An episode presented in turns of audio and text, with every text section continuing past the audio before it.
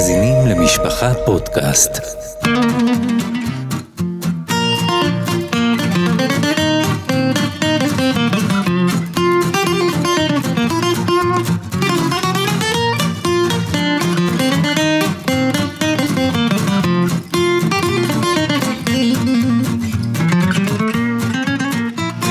שלום שלום לקרוב ולרחוק, אנחנו שוב פעם אה, נפגשים לעונה חדשה בפודקאסט קורת רוח, אחרי תקופה קצרה של הרפייה ורווח להתבונן. כפי שאתם שומעים, יושב מולי הרב אפרים זלמן גלינסקי, עורך קולמוס מהוועדה הרוחנית של עיתון משפחה. ומולי ידידי הטוב, בסול אלתר גרובייז, נעים לי שוב אה, לחזור, להיות איתך בתוכנית. טוב, אז אה, חייבים לשים מילה, אתה יודע, קידום עצמי, אה, בתקופה שבה שבה הפסקנו, אז אה, שמענו הרבה דרישות, מתי אתם חוזרים, מתי אתם חוזרים. אז הנה אנחנו שמחים אה, לחזור לעוד כמה פרקים. והפרק הראשון אה, שיוצא לזמן שמחתנו יעסוק מטבע הדברים בדבר שהוא די קרוב לעניין. כידוע, לא צריך לחדש, אבל בעולם הרוחני, בעולם התורני, הקדום, מחלקים את, את החוכמה לשבע חוכמות. זאת אומרת, כשאנחנו אומרים אה, רבי יונס נייבשיץ ויהודים כאלה שהם כותבים בספר, רבי יונס נייבשיץ כותב ביערות דבש, מפרטים את השבע חוכמות, יש כל מיני מדעים שהיום, אה, אתה יודע, בשנים האחרונות יש המון דיסציפלינות והמון דברים חדשים שלא שיערו מאבותינו. תאר לעצמי שחקר התקשורת זה לא אחד מהתנאים להיות אה, חכם, אבל יש כן שבע חוכמות. אחד מהשבע חוכמות זה מה שהם קוראים חוכמת הנגינה. המוזיקה, המוזיקה אני חושב שהמקור של המונח הזה פעם ראשונה, לפי מה שאני בדקתי, במקורות אה, יהודיים, זה בכלל ממילה ערבית. אה, זאת אומרת נגינה תמיד הייתה לנו, ועוד רגע נלך ככה בקצרה, אני כן רוצה הפעם, אתה יודע, תמיד אומרים, ובכל ה... אם מישהו חושב שאנחנו הולכים עכשיו לדבר על כמה מעלות יש בשירה וכמה זה חשוב לשיר ולהתעורר, זה יש כנראה יהודים אחרים שעושים הרבה יותר טוב. אנחנו ננסה לדבר על החוכמה הזאת, חוכמה, שמעניין מאוד לאורך כל הדור. אבל בהקשר היהודי אני... בהקשר, רק בהקשר רק היהודי. רק בהקשר היהודי. והיא חוכמה, וזה מה שמעניין בה, זאת אומרת אנחנו ננסה לראות אה, גדולי ישראל וזה, שניסו להתעסק על, להסתכל על זה כחוכמה. אבל אם תרשה לי בסול אלתר. כמקצוע. רק אה, משהו מאוד מאוד קצר, בגלל שאתה זכית לתת דברי הקדמה על זה שאנחנו חוזרים ונפגשים שוב בפודקאסט, אני גם רוצה לנצל את הבמה הזאת ולהגיד כמה מילים על, ה, על החזרה שלנו לתוכנית המרתקת הזאת, אני מקווה, אבל אה, אני רוצה להתמקד על הנקודה של השיתוף שלנו עם המאזינים שלנו, וכמה זה חשוב לנו. Mm-hmm. בדרך כלל אנחנו עובדים בכיוון חד סטרי, אנחנו יושבים פה ב...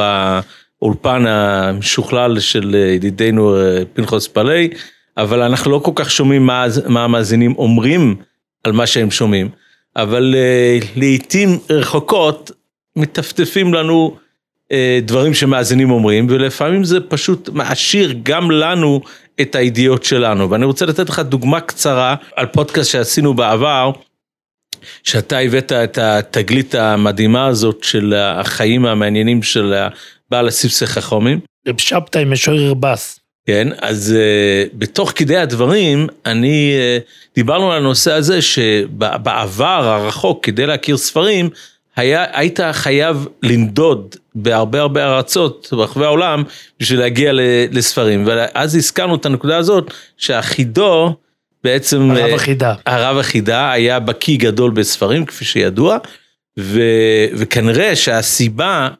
לעוצם בקיאותו הייתה העובדה שהוא פשוט הסתובב בכל העולם, אז הוא זכה לראות אה, הרבה ספריות והרבה קהילות והרבה ספרים.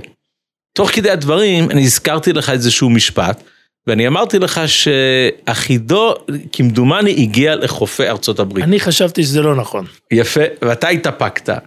ואחד מהמאזינים שלנו לומד עם הבן שלי בישיבה, והוא אמר לי, תשמע, לא יכול להיות שכזה נתון אה, מדהים נעלם מכל כך הרבה אנשים וזה לא מסתבר. עכשיו הוא בא אליי עם הטענה הזאת ואמרתי רגע זה לא יכול להיות שאני שלפתי את הדבר הזה מהשרוול. מליבי. כן, זה, זה לא מסתבר. כנראה התחלתי לעשות עם עצמי עבודה, כנראה שהגעתי לטעות הזאת באיזשהו מקרה דומה לחידה, ו, והצלחתי להגיע אחורנית לספר שקראתי בילדותי, שאבי מורי, זכרנו לברכה, קנה לי בתור ילד, ספר באנגלית, והצלחתי למצוא בבית את הספר שהיה לי, שאז אבא שלי קנה לי, ושם הופיע את הסיפור המדהים של חכם קריגל, רפאל חיים יצחק קריגל, הוא היה בן דורו של החידה, אה, הרבנים שלהם היו אותם רבנים, הם גם יצאו לשליחות. לשדרות. דומה. דומה באותם שנים, כן. רק חכם גריגל הגיע בסופו של דבר לארצות הברית והשפיע עמוקות על האליטה האינטלקטואלית של ארצות הברית. ויתר מעשי תוקפו של חכם כריגל, הלוא הם כתובים בכתבה שכתב אה, הרב גלינסקי בעיתון משפחה. אה, בכלל, אם, אם כבר פתחת את הנושא הזה של תגובות, יש, יש עניין, אני קיבלתי המון תגובות, המון תוספות, המון אפילו תיקונים. ו, וזה בדיוק משהו שאנשים חייבים להבין, ההבדל בין כתיבה לדיבור. אה, דיבור, מטבע הדברים, מסתמך יותר על הזיכרון מאשר, מאשר כתיבה, ולכן אנחנו, מטבע הדברים, בוא נאמר, עלולים לטעות. עלולים לטעות א', וב', בעיקר עלולים לשכוח, ובעיקר בעיקר אנחנו לא, לא מסוגלים לכסות את תחומי העניין שעליהם אנחנו מדברים. ודאי לא ב... זאת אומרת, בזמן קיבלתי קצוב. המון, קיבלתי מייל שלם מיהודי אחד שדיבר על, אנחנו דיברנו בזנב אחד ההקלטות, על האם גדולי ליטא הלכו על קברים, לא הלכו, הוא הביא לי אושר של מראה מקומות, אני מתאר לעצמי שחלקם ידועים לך, חלקם פחות, ואין באמת דרך, זאת, זאת זה המניע, אחד הדברים הפחותים, אנחנו אגב, יש על זה, אחד מחכמי איטליה כותב על זה, שזה, שזה ההבדל בין כתיבה לדיבור, שב... אין את כלי המחיקה בדיבור. זאת אומרת, מילה שיצאה לך מהפה, היא נשארת. את זה אנחנו יודעים היום מהפוליטיקה כן, כמובן. ש- ו- ו- וזה מה שקורה גם בהקלטות פה. ו- וזה, וזה שוני דרמטי, ואנשים ששומעים אותנו צריכים לקחת את זה בחשבון, אה, לא, הוא בהחלט אה, להגיב. איך אומרים, למצוא את הדרך אה, להגיע להגיב אלינו. ודאי, ו- והשאלה איך אפשר לתקן את זה, אם נעשה כל פעם, אה, אולי צריכים לעשות... אה, להקדיש אה, פרקים לתיקונים. בדיוק, פרטים לתיקונים, כי יש המון המון תיקונים, ועכשיו, אחרי שאמרנו את כל זאת, נחזור אנחנו- לנושא שלנו. אנחנו נעבור לנושא שלנו היום, שהוא אה, אחד מהשבע חוכמות, כאמור, חוכמת הנגינה. האם כשאתה אמרת את המשפט הזה, שחוכמת הנגינה היא אחת משבע חוכמות, האם היה ידוע לך בראש הציטוט של הפס השולחון, שהיה התלמיד של הגאון מווילנה? שהוא כותב שהגאון מווילנה אמר, התבטא פעם, שאם לא היה מתעסק בתורה, היה מתעסק בחוכמת הנגינה, כן, שהיא ש- החוכמה הקרובה לחוכמת התורה. כן, כן. אני אה, מקווה זה- שאני לא טעיתי ב- כן, בציטוט, אבל... אני אה, חושב שהעתקתי לעצמי את הציטוט, אבל אני לא מוצא אותו עכשיו, כמו שקורה הרבה. אה, וזה, וזה בדיוק העניין, כי, כי, כי אם יש משהו מעניין בנגינה, זה, זה הניסיון לחשוב ממתי זה הופך לחוכמה. בדרך כלל אנחנו יודעים, אתה יודע, בן אדם שר, יש לו קול יפה, יש לו, יש לו זה, אבל מה, באיזה שלב זה הופך לחוכמה שצריך להתעמק בה, ושיש יש שם מדעים שלמים סביב הנושא הזה, מוזיקולוגים יושבים ו- ו- וחוקרים כל דבר. ובעיקר, אה, האם, מה יש לנו מהתקופה הקדומה? אז אה, כרגיל נהוג, אה, בוא, בוא נלך ממש במילה אחת, נזכיר שלפי מה שאנחנו מכירים בפסוק מפורש, מדברים על אה, טוב על קין, אבי כל תופס אה, כינור ועוגה. כינור ועוגב, זאת אומרת מבחינת אה, היהדות, מה שאנחנו יודעים, המדע הזה מתחיל ברגע מאוד ספציפי, ואני חושב שרש"ר הירש שם על המקום, ראיתי שהוא אומר ש, ש, ש, שזה הרגע, זה שורש כל האומנויות, כל החוכמות. אגב, אני מוכרח להגיד פה משהו, כי אני חושב שהמאזינים יאהבו את זה, זה שפעם שמעתי מרב מוישה שפירא, ש... שזה יסוד מאוד מאוד ידוע, חושב שאומרים שרב צדיק אומר את היסוד הזה, שאם אתה רוצה לדעת מה הפירוש של מילה מסוימת בתורה, מה הפירוש האמיתי תבדוק שלו, את האזכור הראשוני שלה. האזכור הראשוני שלה, והמושג אב, הפעם הראשונה שהוא מוזכר, הוא מוזכר בפרשה הזאת של אבי כל תופס כן, כינור אב- אז מכאן ראיה שאבא זה לא, לאו דווקא יש אבא גם ביולוגי, אבא רוחני. אבא רוחני. זאת אומרת, ז- זאת המילה האמיתית של אבא. מדהים מדהים. ואז אנחנו משם אנחנו מגיעים כמובן אנחנו נוסעים מיד, ל, ל, יש לנו כלי שיר בדרך אבל אנחנו ישר עוברים ל, ל, זאת אומרת הלוויים של התנ"ך הם יותר לוויים של, הם גם משוררים אבל הם אה, מראים בחצוצרות. אפשר לומר שיש לנו את החצוצרות, תכף אנחנו נגיד, אה, נזכיר את כל העניין של השופרות. האזכור הבא המפורסם יותר זה נגן, ויהי כנגן המנגן ותהי עליו יד השם, דוד המלך, ומיד אחר כך אנחנו עוברים ללוויים בבית המקדש, וכאן כבר אה, מתחיל מאוד מאוד להתפתח. יש אה, במסורת החסידית, זה סתם קטע מעניין, מדברים גם על האבות כנגנים, אם נרצה. אה, יש מסורת חסידית מאוד מעניינת, אני במקרה זכרתי אותה ולא תאמין מי מספר עליה. יש מאמר נפלא של ידידי הרב ישראל דנדרוביץ', פרסם פעם מאמר ש, אה, שהמאמר הזה הולך על זיכרונות של כל מיני צדיקים, בעיקר צדיקי חסידות מסתבר, מגלגולים קודמים. הם מעלים סיפורים שהם, שכביכול הם זוכרים מגלגולים קודמים.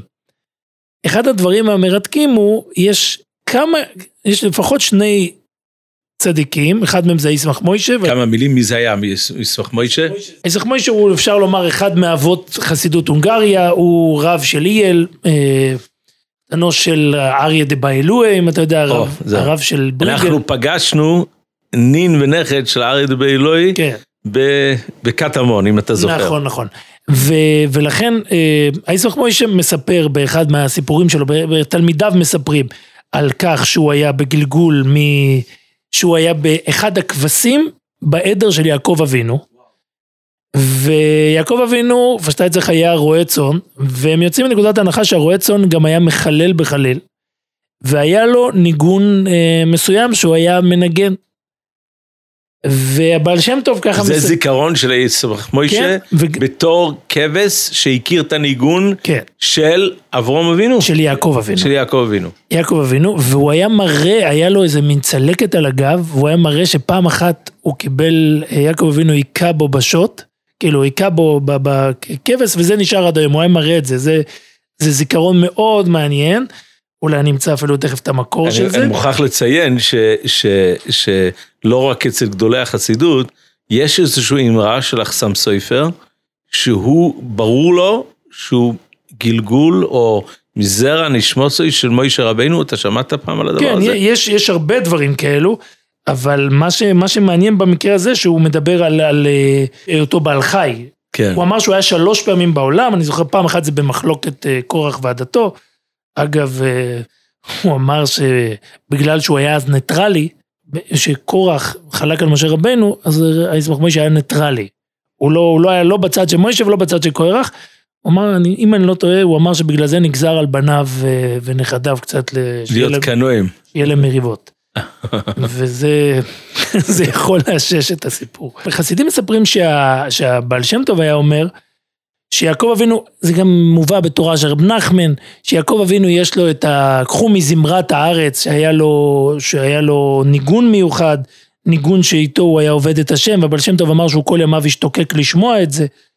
ופעם אחת הבעל שם טוב אמר שהוא עבר ליד רועה צאן כלשהו, והוא שמע את הניגון ואומר, זה הניגון.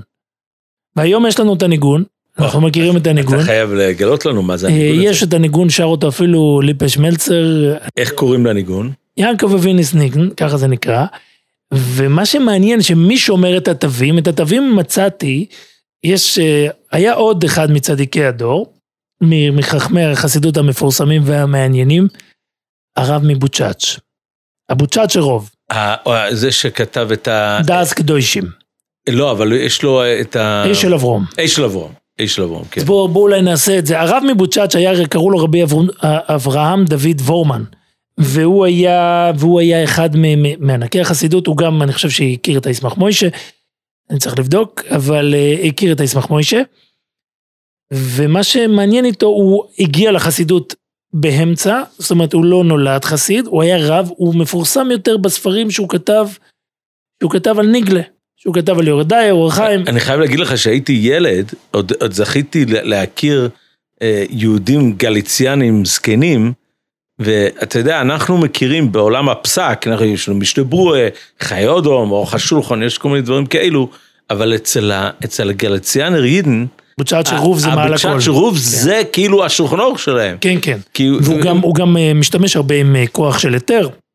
ומה שמעניין, אנשים צריכים לדעת שזה מופיע בכל המהדורות של שולחן אורך כן, מאחורה. כן, כן, זה בסוף חיבור שלם, ערוך, זה- זה אוהל אברום מבוצ'אץ'. אש של אברום. אה, של אברום מבוצ'אץ'. ומה מה שמרתק, עם ה... יש המון המון, אפשר לדבר עליו, גם פודקאסטים שלמים, על החיים שלו, ו- ו- ויש שם הרבה דברים אתה מעניינים. יכול אה, פשוט למסגר לנו? הוא בתקופה הזאת של, תקופה של בדיוק? מוישה, זה, זה תקופה של... אה, הוא בתקופת הרוז'ינר, דור רביעי מהבעל שם שלוש טוב. וחצי.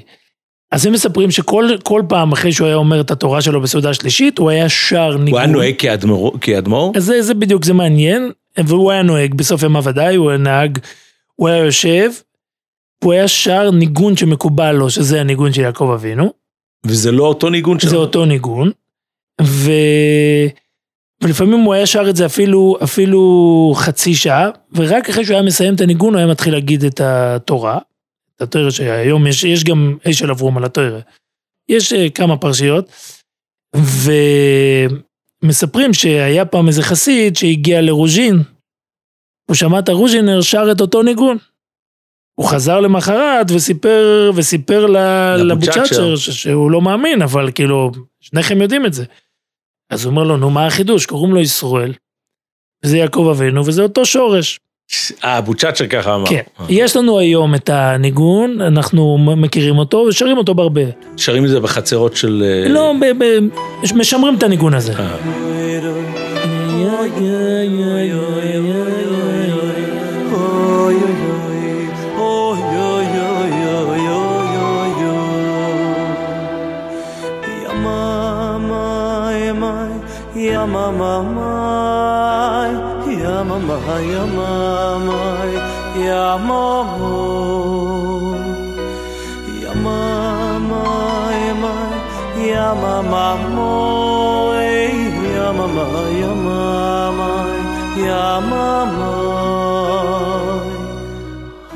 חוכמת המוזיקה, כאן אני מגיע, אה, מטבע הדברים, מי, ש, מי שמרכז את החוכמה, אז בעצם באיזה שלב מתחילים לכתוב את התווים? את התווים, יש בעיה גדולה, איך משמרים מוזיקה? זו באמת שאלה מרתקת. אין מי- דרך, אין הקלטות, מי בעולם, המציא- בעולם שאין ה- בו הקלטות. בעולם שאין בו, אין כמעט דרך לשמר מוזיקה. שזה גורם לכל העסק להיות הרבה הרבה יותר לא, מסובך. יש, אני מתאר לעצמי שיש דרך פרימיטיבית, ואני, ואני יכול לתאר לעצמי אנשים שמלמדים נגיד את המשפחה שלהם איזשהו ניגון, והניגון מושר אה, או, עשרות אז, פעמים, אז אפשר, מאות להעביר, פעמים. אפשר להעביר את זה מדור לדור. בל נשכח שיש לנו נתק. זאת אומרת, אם אנחנו מסתכלים למשל על שירת הלוויים. שירת הלוויים, מה שקורה לה, אה, כלל ישראל הולך לגלות, והוא די, אם אפשר להבין, באיזשהו שלב הוא מפסיק לשיר. הוא חש אבלות, יש ממש אה, הלכות, זה לא כל כך פשוט על השיר הזה, מי שקצת, מי שפרומר, בשנים האחרונות התירו הכל וזה, אבל במשך שנים סתם לנגן בכלי שיר. ו- אחרי ו- החורבון, כן? ויש יש לנו- ממש כאילו פסוק, איך נשיר את שיר השם על אדמת נכר, והם ממש הרגישו שאין טעם ואין, ואין אין יכולת לשיר, זה, זה מאבד את כל, את כל הערך ואת כל, ה, ואת כל הזה, ולכן יש פה קטיעה רצינית של רצף ההיסטוריה, הניגונים היהודית. אבל מה שמעניין, ופה אני רוצה להגיע לדמות מאוד מרתקת, של אה, יהודי אה, חכם איטלקי. קוראים לו, כמו כל השמות האיטלקיים, הוא גר במונטובה, והוא נחשב היום חוקר המקדש הראשון. תכף נגיע למה הוא חוקר המקדש, הרבה כתבו על בית המקדש, אבל הוא קראו לו אה, אברהם הרופא משער אריה, וחלק אומרים ש... שהשם המשפחה האיטלקי שלו זה פורטלוהנו, פורטלוהנה. ושזה איך מגיעים ל... תרגום. איך מגיעים לשם של הבן אדם הזה? איפה, איפה אנחנו מוצאים את או, החומרים? יש לו שלו? חיבור שנקרא שלטי הגיבורים. זה חיבור, השלטי לא, גיבור- לא, לא השלטי גיבור זה לא, המפורסם. זה, זה רבויאז קראו לו דומני, רבי ישוע בועז, השלטי הגיבורים על השולחן אורך זה משהו אחר, זה סיפור עם פירות נוחיות, נשאיר את זה לפעם אחרת. הסיפור עם, עם, אה, הוא חכם והוא רופא. הוא נולד, הוא נולד בשנות השין, והוא הוא תמקם אותו בעצם אה, גדולי דורו, אם אנחנו נוכל... אה, הוא מגיע אחרי גזירת התלמוד, בזה, זה, זה שי"ד, אנחנו, יש, אנחנו יודעים את כל החכמים שהוא הוא מספר על החכמים שהיו איתו. והוא אתה כן, חייב הוא- לתת לנו לפחות שם אחד של אה, אני חושב שהוא מישהו מזכיר, מוכר. אני, אם אני לא טועה, הוא מזכיר את רב, אה, אני, לי היה זכור שהוא מזכיר את רב מנחם עזריה מפאנו, רמה מפאנו, אבל אני חושב שהוא מזכיר רק את רבי יעקב מפאנו, זה לא, זה לא, זה, זה יותר מאוחר. ו... אתה מדבר על זה שהוא היה בתקופה של גדולי המקובלים של צפת, ו... אה, זו, זו אותה תקופה, ברור, אותה אנחנו זה תקופה. שנות השין. כן. אבל uh, הוא נמצא באיטליה, במונטובה, והוא הולך, הוא, הוא מדבר על הרבה שלו, הרבה שלו זה, זה רבי יהודה פרובינציאלו, אני חושב שגם זה קשור איכשהו לספר יוחסין, אם אני לא טועה, ש, שעליו דיברנו, והוא מגיע, הוא מגיע אחרי זה, הוא מצטט אותו, אני חושב, הוא אומר בזה, שהוא מילא את קריסו בבשר ויין, הוא לימד אותו גמרא. אבל, אבל אחרי זה בשלב מסוים הוא עובר יחד עם, עם חברו רב אברום פרובינציאלו, הוא עובר איתו ל, ללמוד רפואה באוניברסיטת אה, פאביה. הוא ממשיך ללמוד גם, זה באיטליה של הימים ההם זה היה נפוץ, הוא לומד רפואה, הוא ממש מצליח, הוא נהיה אחד הרופאים המומחים, הוא, הוא מתקבל באיגוד הרופאים של מונטובה, בסוף ימיו הוא נחלה. זאת אומרת הוא נחלה, ואם אם לצטט את ההקדמה שלו לספר, זו הקדמה נוגעת ללב. הוא ממש מצטט, כאילו, הוא כותב את ההקדמה לבניו, והוא מפציר בהם, הוא רואה בכל הנפילה שלו למשכב, הוא רואה בזה, אה, כאילו, שזה קרה בגלל, בגלל שהוא עזב את לימוד הניגלה. אה, והוא מפציר בבניו שייזהרו מאוד לא לעשות את זה. זאת אומרת, זה ממש כואב לו. ו- וזה מדהים איך הוא, איך הוא כותב להם. לא הזכרת שהוא עבר ללימוד הנסתר, רק אמרת שהוא הלך ללמוד, אה, נכון, הלך ללמוד אה, רפואה או משהו כזה. כן, כן, הוא לומד אוקיי. רפואה, והוא לומד, הוא ממש מצליח בזה. הנה אני רגע אצטט לך, זה, הוא מתחיל את איגרת המחבר, אה, במקום הקדמה יש איגרת המחבר על שלושת בניו. ואז הוא מתחיל, תשים לב, אתה לא קראת כזאת הקדמה, הקדמה מתחילה, כאשר חפץ השם לדכני, השם רצה להציב אותי, ונחלאתי זה שני שנים. כל חלקי גופי השמאליים אה, מתו. אה, זאת אומרת זאת שיתוק. אומרת, הוא משותק. ולא יכולתי להשיב ידי אל חלקי, גם לא זכיתי להלוך בחוץ על משענתי, עבור אפיסת חוש איבריי, אלו ותנועתם כעבדו. ואז הוא אומר, תראו, פשפשתי במעשיי, וראיתי כי נוסף לעוונותיי, אשר רבו משערות ראשי, גדלה צעקת ביטול, ביטול תורה לפני השם. ומה זה הביטול תורה שעליו הוא מדבר? כי בילדי חכמי היוונים סיפקתי. הגבהתי עוף ללכת אחרי הפילוסופיה והרפואה אשר בחלקלקות המראיהן הציקוני ל... ללחם, אה, ללחם רשע. ובקיצור הוא ממשיך בזה ו... והוא הוא, אני מדלג פה המון. והוא אומר אמנם כאשר דליתי עיניי למרום והרהרתי תשובה בלבבי אמרתי אולי יכופר עוון אם אחרי תיקון מה שאביתי אני קודם כל אה, אה, אזהר שהבנים שלי לא ימשיכו את הדרך שלי. ולכן אני אומר, אם ישימו תורתו בליבם ויהגו בה יומם ולילה, ובקיצור הוא מפציר בהם, ש... ואתה בניי היקרים, תורת השם אל תעזבו, אה, כי עץ חיים היא למחזיקים, הוא אומר, הוא, הוא מעריך להם, הוא אומר להם כמה זה, זה חשוב. קיצור, אל תעזבו. והדבר הכי מעניין, שהוא עכשיו, הוא עכשיו מתחיל אה, לפתוח את ההקדמה, שזה ספר, אחד הספרים המרתקים מה הנושא של הספר? הספר הוא נושא מחקר על בית המקדש. אבל מחקר, מחקר. זאת אומרת, מחקר ברמה של, אה, של אוניברסיטה, זה דבר שלא נעשה לפניו, ברמה מקצועית. והוא נעזר בהמון, ב, ב, והמפתח, הוא אומר איזה, מה המתודה שלו. ולכן הוא אומר, שימו לב, אני נעזרתי פה בלשונות נוספות על לשוננו הקדוש, ואחד התלמידים שלו אומר, אה, מביא פה, ש, שבתוך כל הזה, אז יש פה, הוא משתמש בלשון איטלקי. ארמי אשכנזי שזה גרמני, בוהמי שזה כנראה שם למעלה, יווני, לטינו, ספרדי, ערבי, פרסי, צרפתי. שים לב זה עשר, עשר שפות. סימנך ויכתוב על הלוחות את עשרת הדיבורים. חכמי העמים אשר בם מצא ות- ותוכו, רימון מצא ותוכו אכל וקליפתו זרק, אברהם הרופא המחבר, כן? זה שוב פעם, איטלקי, חכמים האיטלקים, האשורים, האינדים, הלטינים, הוא המצרים, מתכוון שהוא מצא חומרים והוא כל בני- זה, בני זמן בית המקדש? זה- לא, זה לא, לא, בעצם- לא, לא, לא, לא. כדי להסביר את מה שקורה בבית המקדש, הוא נעזר במחקר, זאת אומרת, הוא למשל חייב להגיע, ל, ל, הוא עושה מחקר. אנחנו יודעים על בית המקדש, יש לנו אה, הרבה חז"ל, אבל אנחנו למשל, לא בטוח שאנחנו יודעים למשל מה זה, שאנחנו אומרים כל בוקר, הצורי והציפורן, אנחנו לא בטוח שאנחנו יודעים מה זה. אז הוא יכול לעשות ממש מחקר ו- ולהגיע אליו ו... כנראה בהשוואת אה, ב- שמות בהשוואה ודברים כאלו. ושמות. אתה יודע, ואיך היה נראים בגדי הכהן הגדול. אחד הרגעים שבשבילם התכנסנו ובשביל זה הגענו לכל מה שאנחנו מדברים, זה הנושא של הנגינה, נגינת הלוויים. בעצם אה, מה שחשוב לו לספר זה, תדעו לכם, זאת הייתה נגינה מאוד מקצועית.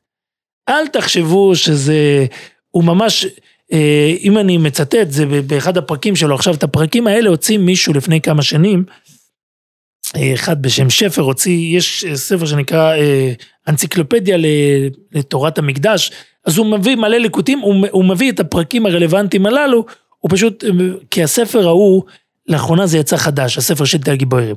אבל במשך שנים הוא היה, הוא היה כתוב בכתב כזה שבור ומרוסק, לכן היה קשה לי אפילו לקרוא אותו עכשיו. אבל אני חייב להחזיר אותך למקום שהתחלת בו, וזה שלנקודה הזאת שאיך משמרים נגינה. אוקיי. אז, אז פה אז אנחנו, זה, לא. בשביל זה הבאת את אה, ה... מה את שהוא הזה. מנסה, אין לנו איך לשמר נגינה עד שאנחנו לא כותבים את התווים. תבין, בדיוק. עד שאנחנו לא כותבים, אבל התווים זה ממש אחרי מאות שנים. זאת אומרת, התווים, מי שמגלה אותם זה לא יהודי כמובן, אה, לא כמובן, אבל אני חושב דווקא זה מיוחס לכנסייה הזאת שצריכה לשמר ניגונים ולכתוב אותם, ותכף נדבר על איך אה, יהודים לומדים תווים. וזה מעניין, כי יהודים מתחילים ללמוד תווים, בעצם מישהו מרכז את הנגינה והופך אותה ל... למתודה מסודרת. יש לנו שבע תווים, שבעה תווים, ו... ו- ועוד רגע ניגע גם בהם בכמה מילים. אבל מה שמעניין זה הניסיון שלו להבין את ה... את ה... להבין את הנגינה של בית המקדש בצורה יותר מקצועית. והוא אומר, אה, והנה, אה, להסיר הדעת המשובש הזה מכם, שאנשים שכלים הוא קורא להם, שהם הם, הם חושבים ש, שהשיר של אבותינו הקדושים, שאבותינו הקדושים לא ידעו את כל תנאיו ולא שמעו את כל פרטיו, התחוט הזה, ממש חשוב לו להסביר שהנגינה הייתה מקצועית. הוא עובר כלי כלי. כל הכלים שהיו בבית המקדש. זאת אומרת שלא תחשבו שזו הייתה איזו שירה ברברית של כמה אנשים. והוא מתאר ממש את ההרמוניה, ו- ואתה, חלק, אני חייב להודות, אני לא ממש מקצוען במוזיקה, חלק אני פשוט לא מבין, אני רק, רק, אה, מה, אבל מה, מה שמעניין אותי, שיש לנו מקורות שאנחנו יודעים מחז"לים, איזה כלי נגינה היו שם, כן, אבל מה- מה המקורות שלו או, להגיע למסקנות האלה? הוא מסתמך על חז"ל, ומנסה להבין את חז"ל, כי כשאנחנו, כשחז"ל אומרים למשל עוגב, מה זה העוגב הזה? האם זה העוגב שאנחנו מכירים מבתי הכנסת, הכלי הענק הזה שכנראה שצריך בניין שלם בשבילו? מה זה הכינור? ומה זה, מה זה הנבל? אני זוכר ש... ש... נדמה לי שזה מופיע במסכת סיומה, אז אה, כתוב שמה שהכלי היחידי ששרד בבייס שני, שעוד היה קיים במשכון בימי כן. מוישה, קראו לזה אבוב דה מוישה. אבוב דה מוישה. אבוב דה מוישה, הוא אבוב דה מוישה זה. חליל הוא בעצם, נכנס לכל זה, והוא ממש... ששרד מימי אה, מוישה הוא רבינו. ממש, הוא ממש, אה, אתה יודע, הוא מוטרד מזה, והוא אומר שהשיר המחשבי הוא חוכמה מלמדת לאדם בן דעת, ערך והסכמה, והוא מתחיל לצטט עכשיו איך זה עובד הניגון, והוא מתחיל לצטט את אפלטון בדיאלוגו שלו, זה הדיאלוגים של אפלטון, המכונה דיוסטו, והוא מחלק את הזמרה לשלוש, הסיפור דברים שקרא הפילוסוף הזה אור, אורן, אורציני, אני חושב שהיום זה נקרא רציטטיב. ב- במוזיקה המקצועית, יש מוזיקה שהיא אמירה. זה מוזיקה שאני חושב שהיום השחורים יותר משתמשים בזה, זה היום אומרים, זה להגיד דברים, זה להגיד דברים במין נגינה מסוימת. Mm. זה המוזיקה אבל שאנחנו כשאנחנו מכירים. מדברים על, על בייס המקדוש, אז אה, דווקא הנקודה של, אה, של אה, ניגון בלי מילים מופיע שם. כן, אבל יש ניגון עם מילים, הוא נכנס להכל. האמת היא, האמת היא שזה זה מחלוקס בגמורה, אם עיקר שיר בפה או עיקר שיר בפה, בכלי. עיקר שיר בכלי, זה גמרא בסוכה, ו- ו- ו- וזה, וזה מרתק בדבר הזה. ו... אבל לכל הפחות אנחנו רואים מהגמרא הזאת שהיו את שתי הדברים שם. ברור שהיו את שני הדברים. ומה זה, זה גמרא מפורשת, הגמרא הרי אומרת שבשבת לא יכלו, כן יכלו, הלל והשמחו, החולל, יש פרק, החליל, חמישה ושישה, אה, שלא יכלו לחלל בשבת. ברור שהיו שם כלים, והוא, והוא עושה גם חשבון שלא כל לוי יכל להצטרף לזה. הוא גם עושה חשבון שמדברים, הלווים היו צריכים לעבור הכשרה. כן, הרי ברור שההכשרה של הלווים, הוא אומר, הכשרה לפתוח ולסגור דלתות, הלווים מחולקים לשניים, משוררים ושוערים. הגמרא בערכין שם דנה מה קורה אם מתחלפים, המשורר ששיער והוא להפך. אבל, אבל מה שברור, מה שהוא מנסה לטעון, וזו טענה שקשה להפריך אותה, הוא אומר, הם עוברים הכשרה. מה זאת ההכשרה הזאת? ההכשרה היא לא לפתוח ולסגור דלתות, ההכשרה היא לשיר, ההכשרה היא, הם לומדים נגינה, הם לומדים מוזיקה, הם לומדים את הוא כל... הוא רוצה להוכיח מזה שהיה כן. לימודי מוזיקה ללווים. הוא ממש נכנס לכל, אני, יש פה כל כך הרבה מילים ב... ב, ב בלועזית. בלועזית שאני אפילו לא יכול להגות, כי זה לא לועזית של היום, זה, זה לועזית שאני יכול רק לשער מהי. ו, ובהמשך, בהמשך הוא ממש כאילו מלמד אותך נגינה, שזה, שזה מדהים. הוא אומר, הנה לך אני מקווה שאני הוגה את המילה הזאת נכון, תורה של הנבל הפשוט של שישה סדרים. ואתה אם תרצה לעשות הקשה אחת בכלי זה על סדר השישה סדרים שבו תוכל לעשות הקשה אחת בארבע מיתרים יחד בזה האופן. תקשיב רגע איך הוא מלמד אותך. שתשים אצבע אחד מהיד שמאלי, שתשים אצבע אחד מהיד השמאלי על המיתר השישי מהבית השני, זה ממש לימוד גיטרה. ואצבע אחד על המיתר החמישי מהבית השלישי, וגם אצבע אחד על המיתר הרביעי מהבית הרביעי, ותקיש עמם גם המיתר השלישי, מבלי, מבלי שיעטה האצבע עליו. כי אז תעשה הקשה טובה ונכונה. קיצור, ממשיך, ממש, יש פה ממש הוראות. וכל זה במסגרת לנסות ל- ללמד כן. אותנו איך היה נראה הניגון. גם אם תשים אצבעיך על המיתר השני בבית הראשונה ותקיש עמו, בקיצור, אני, אני, זה, זה, זה רק מרתק לדעת את זה בכלל, ולהכיר את זה, וזה, זה, זה, זה מרחיב את הדעת משום ש, שזה מלמד אותך איך, איך אה, ראוי להסתכל על זה. קודם הר... כל זה, זה מגלה לנו שיש חלקים עצומים ביידישקייט שאנחנו בכלל לא, לא מודעים אליהם. זה ברור, ו, ו, ומסתבר שהוא החכם האיטלקי, הוא לא היחיד שמתעסק בזה, והוא אומר בתוך, יש עוד אחד, אני לאחרונה מצאתי, אה, ספר שנקרא נפוצות יהודה, עוד חכם איטלקי, שקוראים לו רבי יהודה מוסקטו, והוא כבר, הוא כבר מכיר את, אה, את, אה, הוא כבר אנחנו, זה כבר חכמי ישראל שאנחנו מכירים. כי הוא כבר הולך, ספר שנקרא תפוצות יהודה, הוציאו את זה מחדש לפני כמה שנים. ומה שמדהים, שאחרי פטירתו, אז גם בהקדמה בספר של השטי גיבוירים, שדיברנו מקודם, אז הוא מביא, והנה הוא מתלונן שהוא לא ראה את מה שהוא כותב. בנפוצות יהודה, כי עוד רגע אני אראה לך שגם שם יש דרוש ארוך שמנסה להסביר את הניגונים בבית המקדש, ואז הוא אומר, והנה צר לי מאוד שלא יכולתי להזכיר לשבח אלופי ומלכי בשלטי הגיבורים שלי, כאשר היה עם לבבי ולהעתיק מספרי... הוא כתב את נפוצות יהודה בלי שהוא ראה לא, את... לא, הפוך, הפוך. השלטי גיבורים כתב את, את שלטי גיבורים לפני שהוא ראה את הפרק הזה של נפוצות יהודה. אה, הוא, הוא רואה בעצמו תלמיד שלו, והוא, והוא מסביר שהואיל כי בחייו הייתי מקביל פני מעלת תורתו, אבל מה אעשה?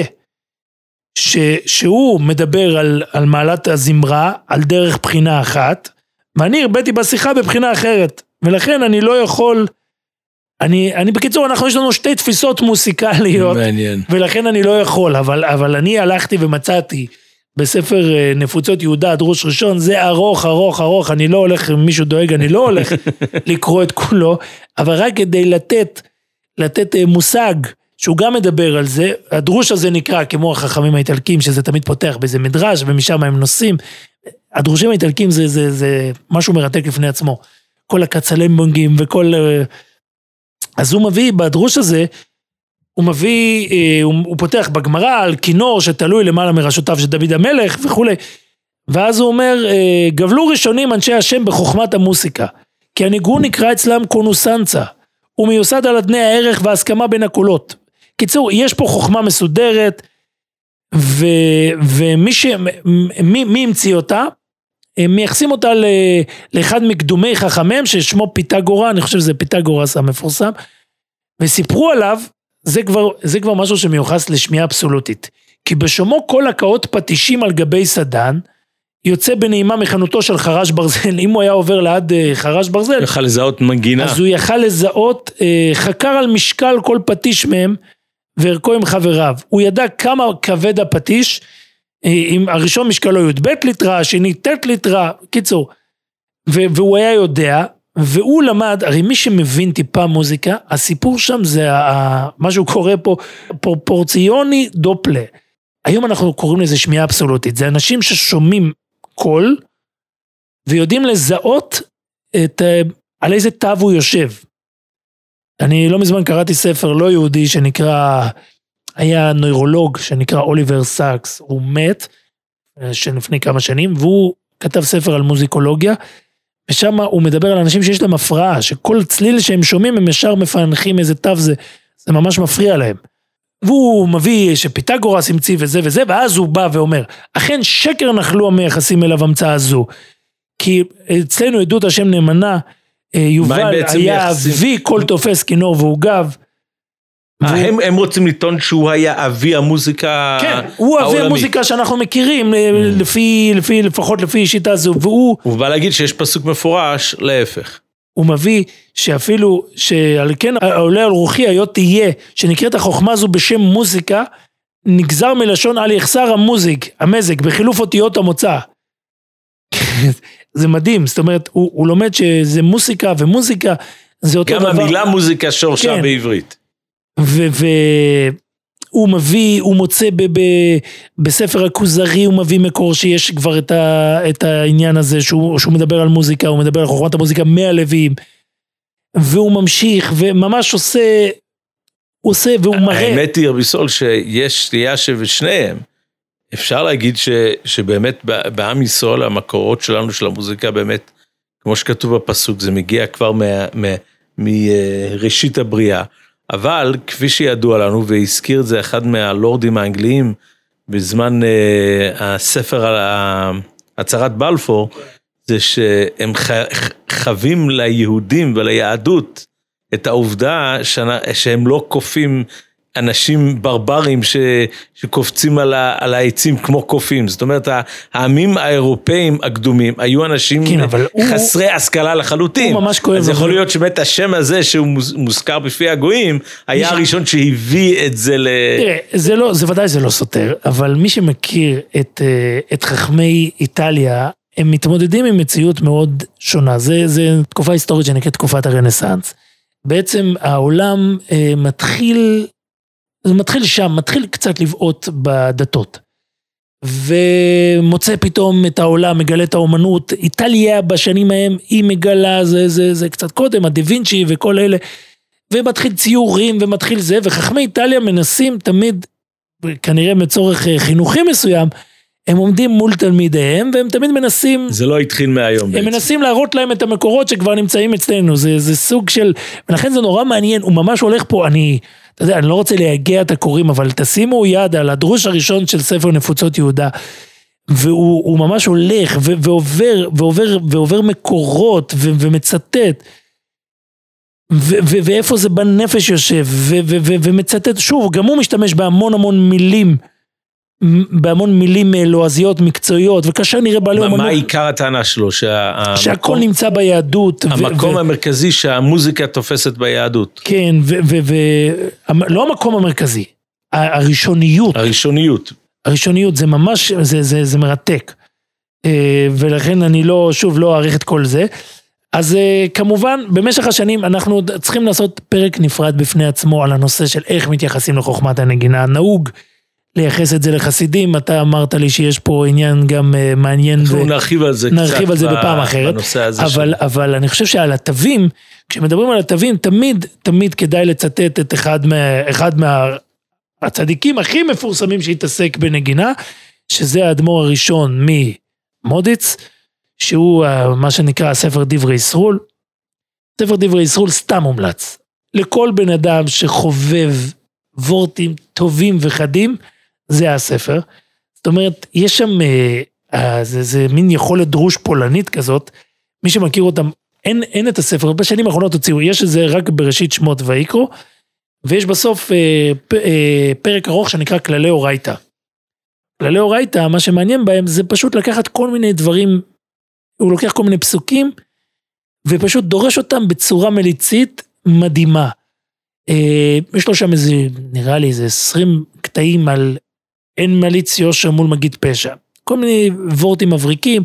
אני זוכר אה, וורט ארוך שלו על אסור לקדש את האישה עד שירנה, שזה בעצם, הוא מדבר שם על אלה שהולכים לראות רבס אחרים, שנכנסים לטי שלהם. והוא אומר, אם, אם על אישה, חז"ל אמרו, שמותר להתיר איסור של הסתכלות כדי שלא תתגנה עליו, כדי שלא יהיה איזה...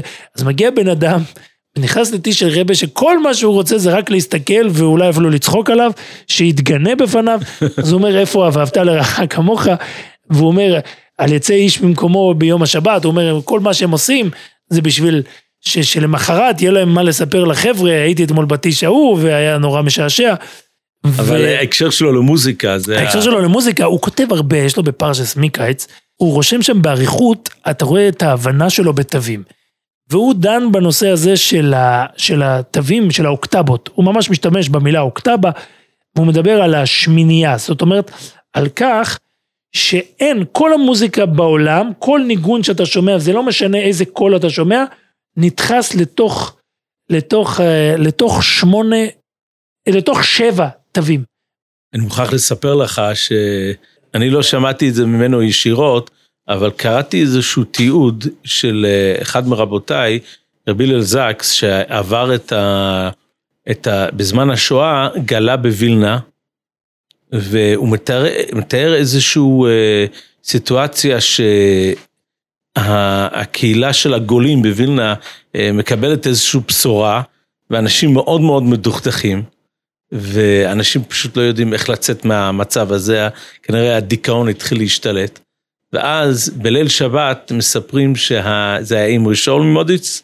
כן, כן. זה, אה, לא, אה, כן. אימרי שאול. הדברי סוד שאני מדבר עליו הוא הרבי הראשון של מודיץ. כן, אז הוא נכד שלו כנראה. כן. כן, אז... שבן, לא. הוא בן שלו. כן. האמרי שאול, שהיה כן. בתקופת השואה, כן, כן.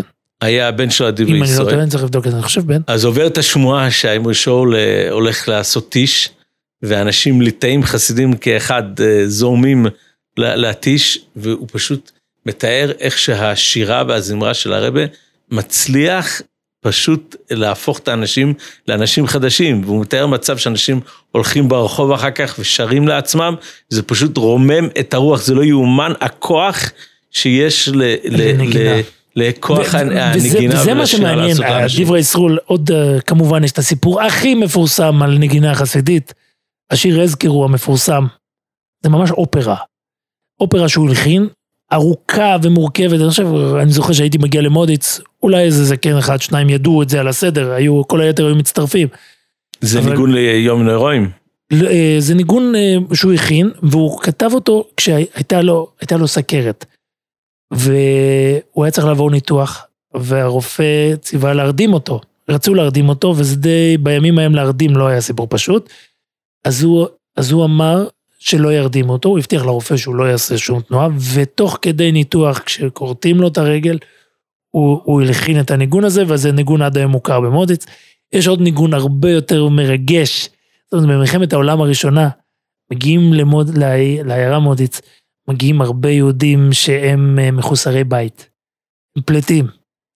והרבי מסתכל עליהם, ואין לו, אין לו מה לתת אין לו להם. מה לתת להם, אז הוא, אז הוא מלחין בשבילם ניגון, וזה נקרא ניגון למחוסרי בית, הניגון על המילים אה, מזמור לדוד השם רועי לא יחסר, לא המפורסם ששרים, שנהוג לייחס למודיץ כי זה של בנצי שנקר. שנקר.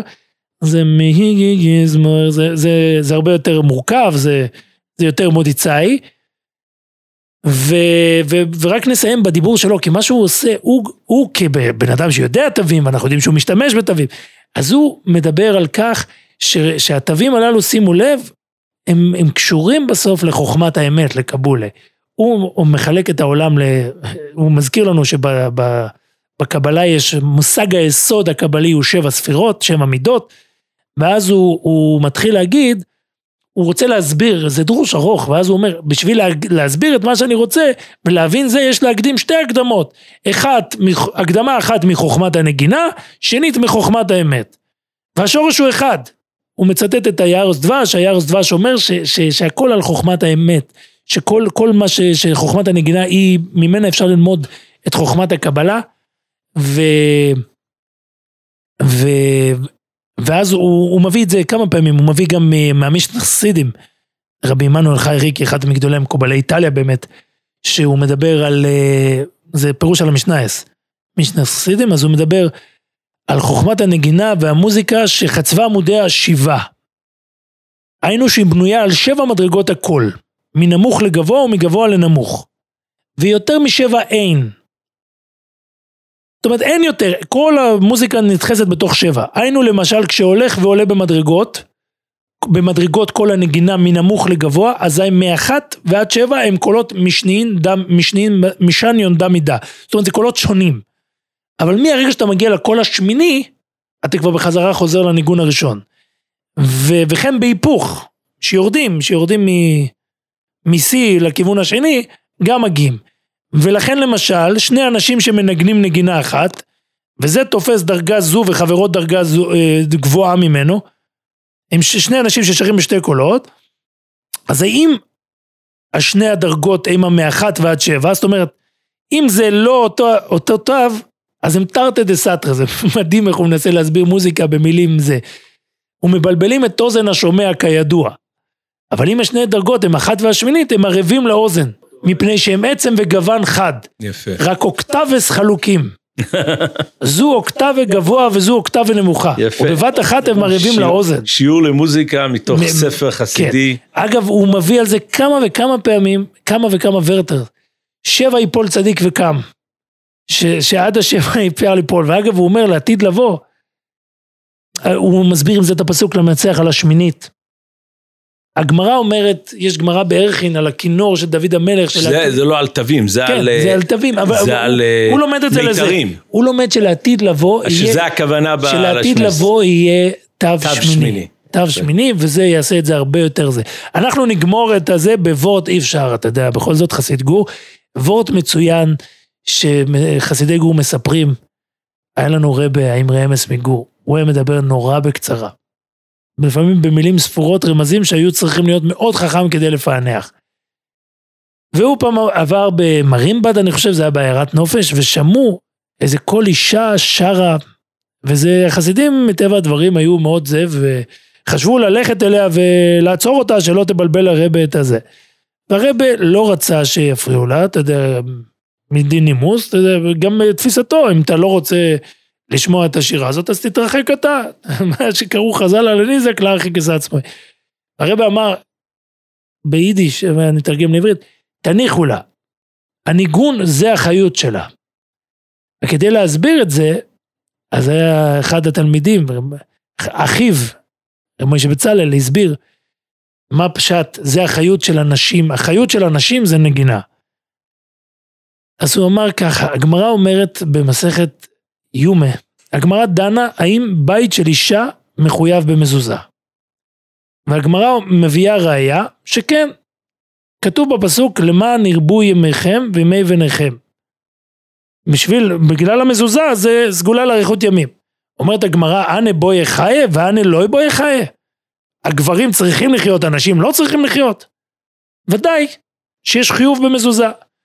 אומר, אומר משה בצלאל, אתם יודעים מה הרבי התכוון? תתארו לעצמכם, לא היה ניגון בעולם. איך היה, היה אפשר לקרוא את הגמרא הזאת? אנה בואי חי ואנה לא בואי חי, הם צריכים לחיות ואלה לא צריכים לחיות. נמצא שכל הניג... כל כוח החיות שלהם הוא הניגון. אגב, אני חייב להוסיף, אתה ודאי תרצה להגיד את זה, התפארת ישרול, כן?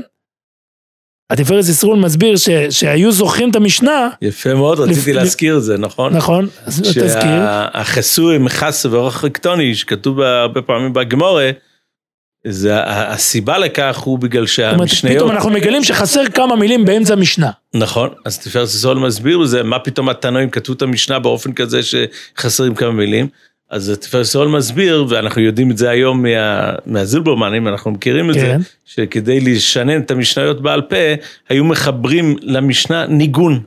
ולפעמים המילים לא היו נכנסים לניגון, אז היו משמיטים חלק מהמילים כדי שהניגון יהיה מושלם, כדי שיזכרו את המשניות בעל פה, בגלל האיסור של דבורים שבעל פה. לפי מה שאני זוכר, הוא גם אומר ש, שפתאום שמו לב שחסרים מילים בניגון. וכן, הגמרא גם כותבת, אה, בגמרא בביי, גמור אגמור, אה, זמור תתאי. זאת אומרת, אנחנו רואים בקיצור, ומה שאנחנו אומרים, שאם מישהו שומע אותנו והוא באמת, יש לו התלבטות, האם ללכת...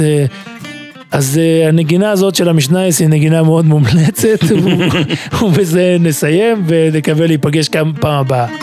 תודה רבה, ביסול אלתר. תודה, הרב אפרים זלמן גלינסקי, היה לעונג ונגינה.